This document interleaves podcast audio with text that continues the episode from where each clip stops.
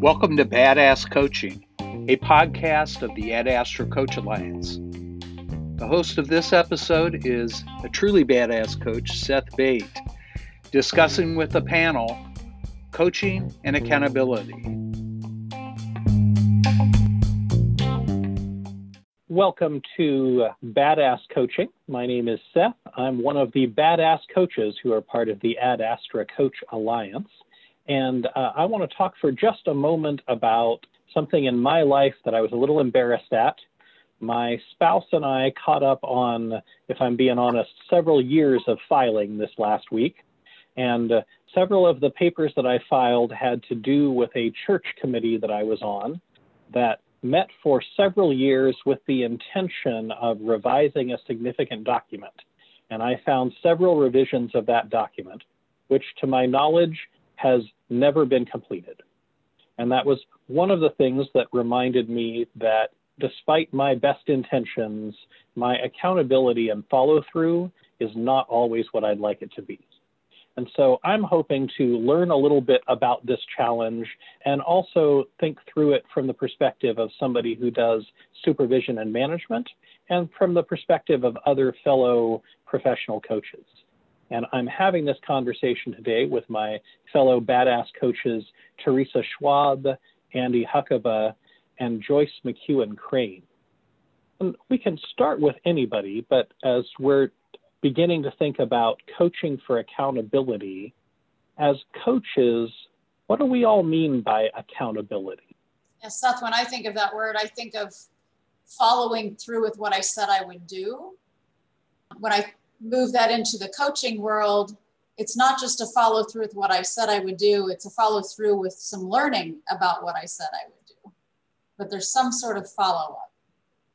Yeah, I, I think that makes a lot of sense. And I was thinking, you know, from a management or a supervisor position or role, how many times people come into your office and make a commitment to do something and you're curious why they don't follow through or you get frustrated why they don't follow through when in fact we may not have explored the right problem in the first place to help people support the accountability we'll probably dig into that a little bit more as we talk but i but i think uh, from a supervisory and a management role helping people follow through and actually do the things that they commit to even when those things are hard is really important for organizations. And an assumption that I would make is that most of the time, the commitments we make are sincere commitments. I, I don't think I was spending all that time on the committee pretending I was going to do something. I, I, say that out loud, and, and I don't know, may, maybe I was, but um, I, I think I was saying that I was going to do things that I had an intention to do without really rehearsing what might make them difficult or what might get in the way. Mm-hmm. Andy, what else were you saying? Well, I was thinking about accountability when it comes to coaches and clients of coaches, but but oftentimes the accountability lies within the person that's making the commitment. Yet many people feel like they're they're they're not going to make it a priority unless somebody else holds them accountable to it. And so i think there's automatic tension in there in terms of how accountability shows up can i keep myself accountable to something or am do i easily slough off or shove it on the back burner because nobody else is watching. And oftentimes, both in a coaching and a management type of situation, that idea of accountability and somebody else holding you accountable for something is a uh, sometimes the only way things get done. And something that might be really interesting to explore in our discussion today is how can we help people hold themselves more accountable to the commitments that they make i think that distinction is is pretty important when it comes to coaching andy because as a coach i don't hold this idea of accountability for my client. I create space for them if they want to be held accountable in our discussion or in the follow up. But really, the accountability is on them for following through with something they said was important or they said they wanted to learn about. And I'll create space so we can talk about what they're learning or what happened and be able to examine that. But um, ultimately, I can't hold them accountable. I can ask what they did or what they've learned. Yeah, Andy, what you said reminds me too that management is much more about a kind of carrots and sticks approach, using authority or using a punishment or creating a deadline. Those things work in the short term. They might be efficient, they might get you a result or not, but they aren't necessarily shifting that internal accountability. When you're thinking about coaching, and using a coaching skill set, even inside an organization as a supervisor or a manager, it's a it is a process coaching in and of itself is a process that helps the person being coached develop that internal accountability i think that's one of the beautiful things about coaching is that it's at its heart it is about giving the work back to the other person and helping them discover not only what it is they want to accomplish, but why that thing is even important to them and what mm-hmm. barrier might be really getting in the way of them doing that thing and then developing their own commitment to it. And that to me is one of the beautiful things about coaching is that it, it really does in and of itself develop this sense of internal accountability and shifts away from this idea of punishment or reward to get people to do things that work in the short term. It's a nice way to put it. Yeah, I love that. Yeah, let's uh, stay in that space a little longer, Teresa. So we know that some of the people who listen to this podcast are managers or supervisors who are trying to more intentionally using use coaching skills and coaching approaches in their work. And I think we'd all agree that serving as the sole accountability holder for your team is unsustainable and it's really stressful. So how do you help your team shift from being accountable to you to being accountable to themselves, to one another, to the purpose? I think it's a really great question. I, you know, when I work with teams and think about that skill set of setting up accountability, it shifts the kinds of conversations that teams need to have, which is to have an explicit conversation about accountability. It isn't, it's as much about creating a compelling vision and having a collective purpose that you can turn to when things get hard, but it's also how are we going to hold each other accountable? As a team, not just the individuals on the team and, and the individual accountability, but the accountability to the team itself and to the team being successful.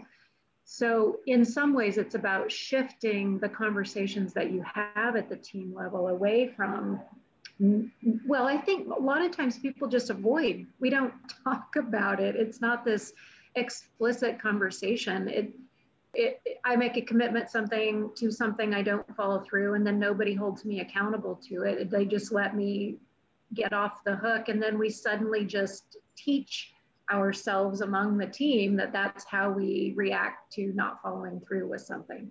I, I, guess my advice would be if I were stepping into advice giving would be around an explicit conversation and asking yourselves and the team members, how will we hold each other accountable? I think there are three things that, and that this is occurring to me kind of in real time as we're talking, that there is an accountability to a deadline We've all experienced that in our lives, right? In school, everybody waited till midnight the night before a final before they actually started cramming for that final and ultimately didn't remember anything. I'm not speaking from experience, of course.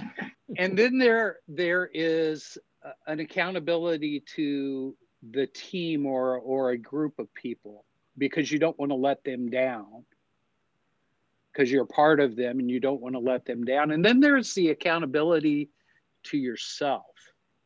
And the accountability to yourself might be, well, I don't want to look bad. Or a healthier way to look at it would be, I'm going to be accountable to myself to make progress here so I can grow, so I can get better, so I can make a bigger difference. And so those three kind of fall out for me as three different ways accountability might show up. And there might be more out there. But what's interesting is getting somebody to have that shift in their personality, in their the way they do things, where they're looking at that third one and saying, how can I get better? How can I remove the barriers that might be there? Remove the blinders, remove the obstacles for myself to continue to move. And maybe that type of thing is enough accountability to, to get a person moving in the right direction. That was making me think, Andy, about a mindset around accountability. I think people, some people look at accountability as a black and white thing. It either happened, something happened or it didn't happen. That I think could lead to finger pointing or blame. And I think teams that have a mindset around accountability as measures of a process toward progress are more likely to accomplish the things that they set out to do. Sometimes things will get done well. Sometimes things might not get done very well, but a team that's willing to look at what's happening, what progress are we making, whether it's fast or slow, but we're looking at it as a every step is a step along the way. It's not a did it happen or not just another spin, I guess, on the mindset around accountability. Yeah, and if we can get out of that binary thinking on our teams of either it happened or it didn't, then I think we can also have some potentially uncomfortable conversations. Uh, if we seem to be giving ourselves an excuse, a more badass way to lean into it would be to have a conversation about purpose. So right now we're all working from home, everything's hard. It would be easy to say any individual commitments don't matter so much. I think it's more badass to ha- lean into a conversation that says what still matters to us and how do we help each other when things are hard so that what we care about is still being fulfilled, even if a particular task may get renegotiated. Sometimes I think people really I sense sometimes people have a negative reaction to the word accountability, that they feel like when they have authority or power within a system or they're a supervisor or manager, the idea of accountability feels like micromanager or it feels like I have to take on all this responsibility. And and I a word I think that's resonated to have these harder, more difficult, tougher, more badass conversations is another word that sometimes resonates, which is compassionate accountability. You know, and, and Brene Brown talks about the idea that clear is kind and unclear is unkind. And you can hold someone accountable. You can create accountability and still do it with compassion. It doesn't have to be something that is harsh or mean. And I think sometimes we get those things mixed up. And I find sometimes teams or individuals will resonate a little bit more with, with that adding compassion to it, that you can also hold somebody accountable, but do it in a way that is compassionate. So I heard recently someone who was very upset that another team member wasn't getting work done. And the, the, their mindset went to, well, that person's never held accountable you know, you can feel that dynamic that teams can get into when accountability isn't held to. And there was some sense about, well, how do you talk to this person about they're just not getting their job done? And I think there's kind of more of a, I guess, historically managerial way to do that to go to somebody and say, you're not getting it done. And it becomes more punitive as opposed to having a more compassionate conversation with someone to say, I notice this isn't happening. What's happening for you? What's getting in the way for you, et cetera. And so I think there's a way to hold people accountable, even by bringing it up, but it's in a way of joining where they're at to learn and understand so that you can help support them in making progress on it. So I wonder if the compassionate accountability idea is accountability without judgment attached to it. Hmm. I just want to throw that out as a possibility because if you begin to think about if there's judgment or kind of an underlying judgment there in someone holding someone else accountable or a team holding someone accountable and there's a judgment and people's judgment might go as far as well that guy just never does his work or that that person is lazy or whatever that it's that judgmental idea and i wonder if there's a good way to strip that judgment away from the accountability type of thing to achieve that compassion and accountability that maybe you're talking about teresa mm-hmm. Andy, I, I, I know something uh, that as a coaching skill that a manager can use is the coaching skill of naming what is. So here is a fact. The fact is that the last four times you've been responsible for this, it has not happened to the satisfaction of a client. And uh, I think even as a manager, you can name that without attachment, but have that be the beginning of what's potentially a productive conversation. One other thing that I, I want to mention, I, I, want to hear from Teresa before we move on to the world of professional coaches. But um, I, I, was meeting with a, a, thought partner, Jonathan in California. Jonathan, if you're listening, thank you. And Jonathan talked about for a team, it requires us moving from this sense of who do we blame for this problem to how do we own this problem. And I think that could also be framed around accountability. Who do we blame for something that hasn't happened to how do we together own what needs to happen to fulfill our team's purpose? Teresa, thought from you before we move into coaching nerd stuff? Yeah, that's uh, that's a nice thought, Seth. Thank you for offering that, Andy. Uh, what actually what I was thinking was, yes, wouldn't that be awesome that we could get to a place of no judgment attached, and that's really hard. You know, when you're disappointed in somebody, when your expectations haven't been met, what this reminds me of is that accountability is as much about us and managing ourself as it is about what we do for other people or how we interact with other people. Because you know i was thinking yes wouldn't that be great if we could do that without judgment? And and yet i'm frustrated. And if i'm frustrated and i can't get into a place where i can feel the detachment from judgment then i'm not going to be as effective in getting the result that I want.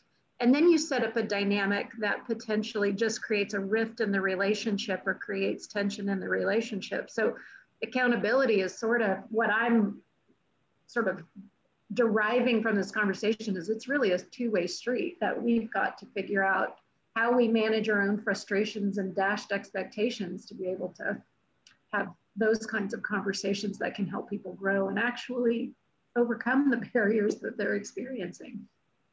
By the way, we judge ourselves too when we're holding ourselves accountable. Oh. And we and we fall and, and we fall apart or we don't accomplish something or don't meet our expectations. We have a way of judging ourselves too.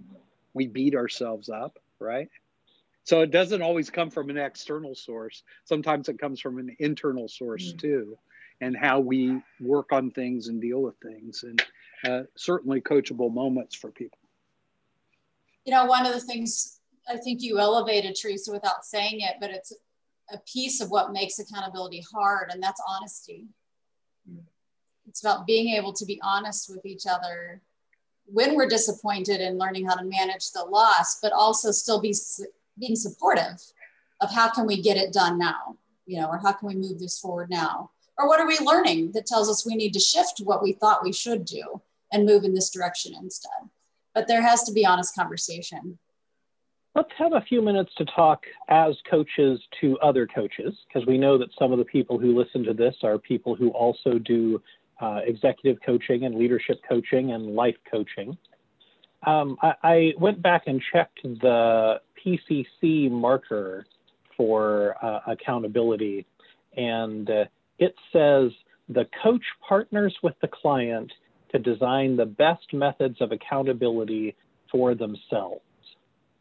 Uh, I'd love to hear from all of you. What does it sound like when you do that, and especially when you do that as a badass coach?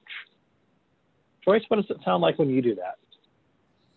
Well, the, one of the simplest ways it sounds like is just asking my client, what have you learned since we talked last time as it relates to your intentions? I'm less concerned about whether they did what they said they would do really well or not. I'm more interested in the learning because everything they're doing is a process of learning. So I try to stay focused on that. Andy, what's it sound like when you do that? Well, I think it sounds like how are you going to hold yourself accountable to this action or to this shift that we're talking about? What would get in your way of doing it?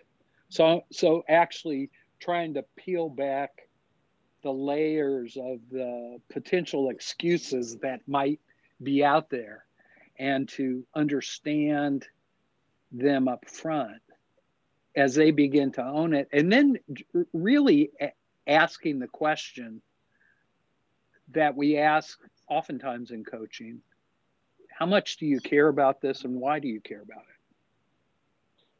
Because oftentimes things get dropped because they're just not high enough priority mm-hmm.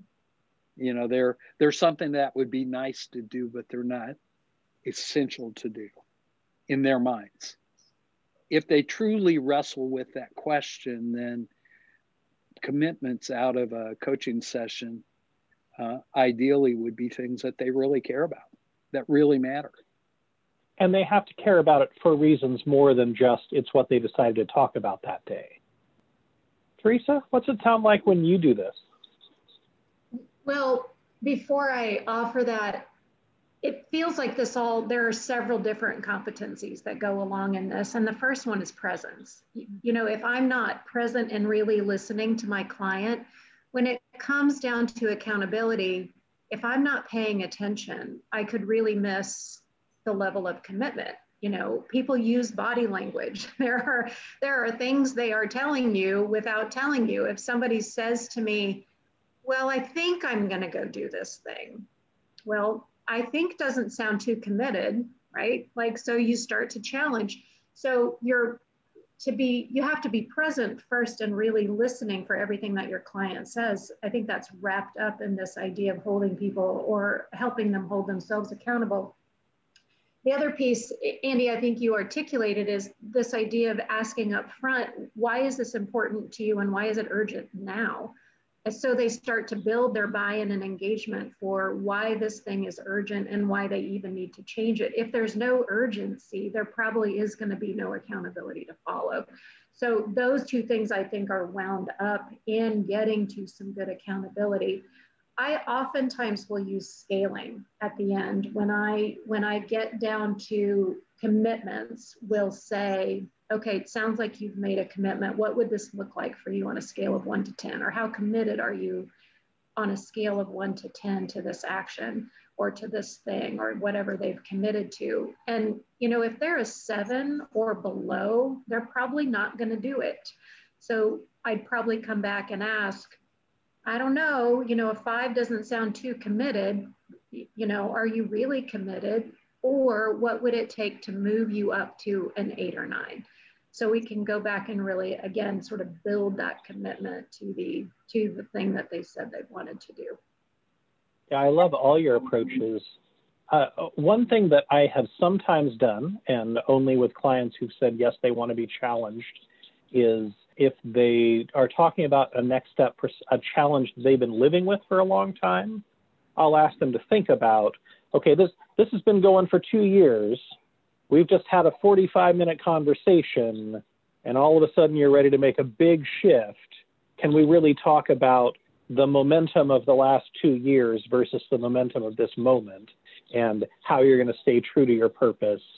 Uh, and uh, once in a while, I, have also tried to help clients who um, were really committed to something that they were a little afraid of talk about every moment that might elapse in something they're trying to stay accountable for. And at each of those moments, what are the barriers? What are the fears?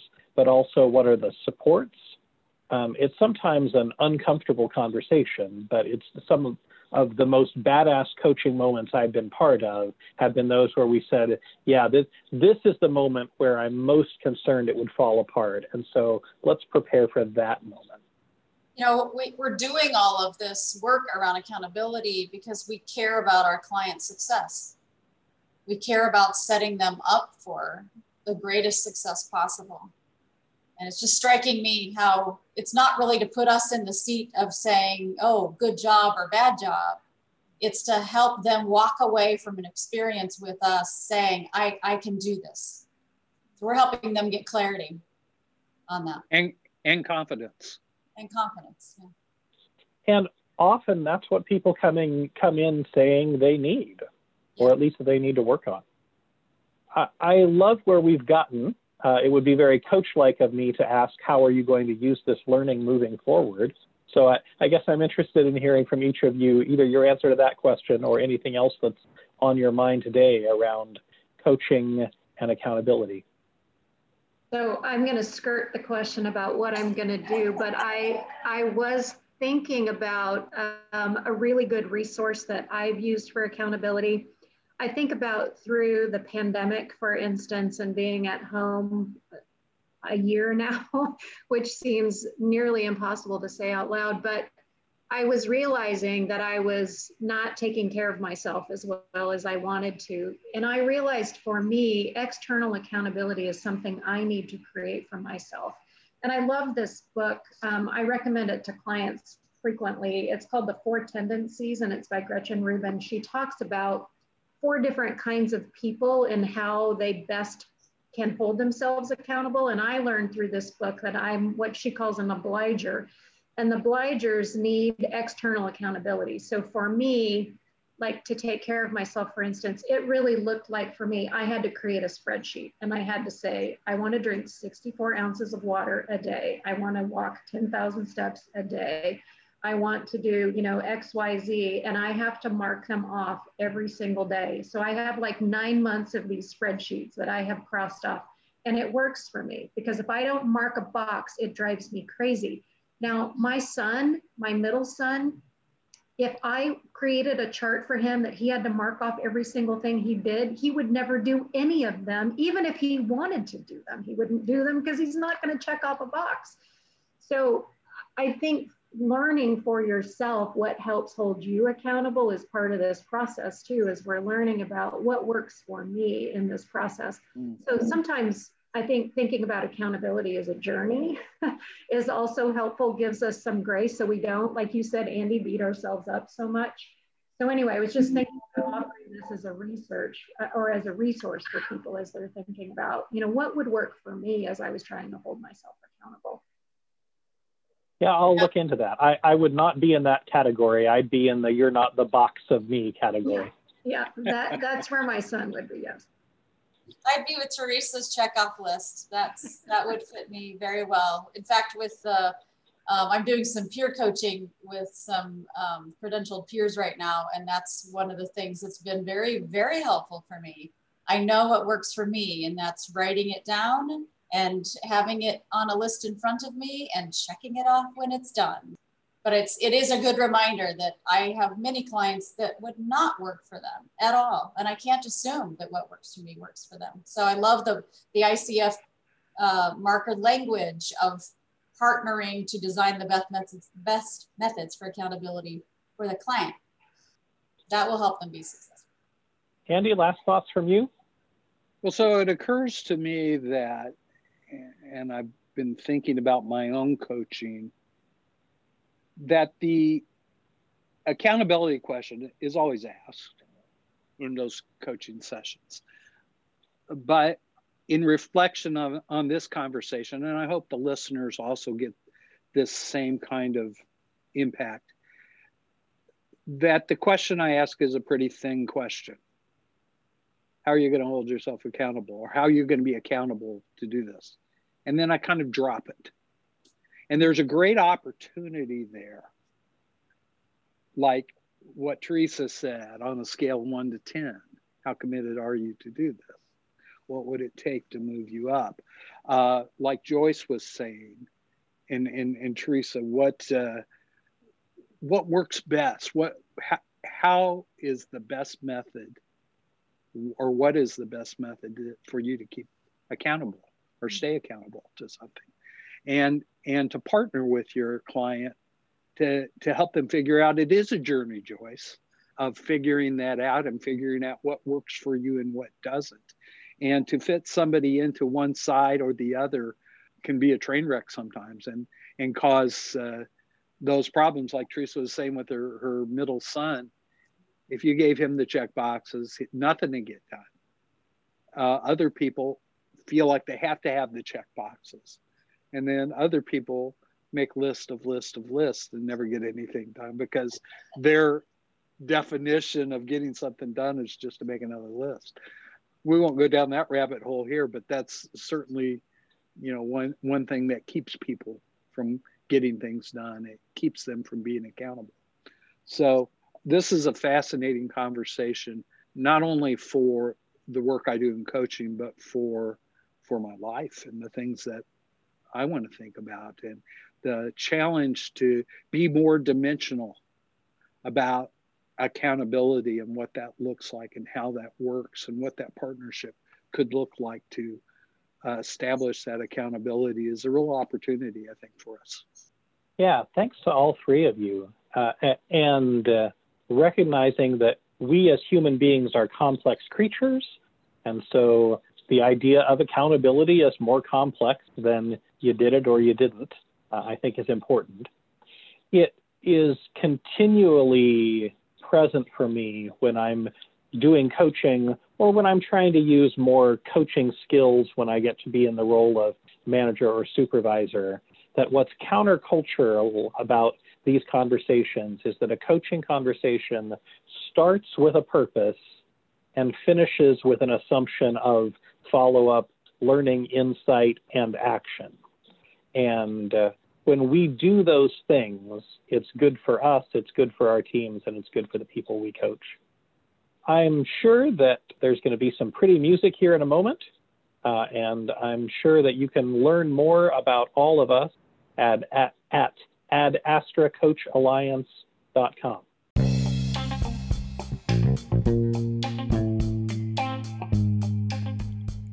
That's the show. Thank you for joining the Ad Astra Coach Alliance podcast, Badass Coaching.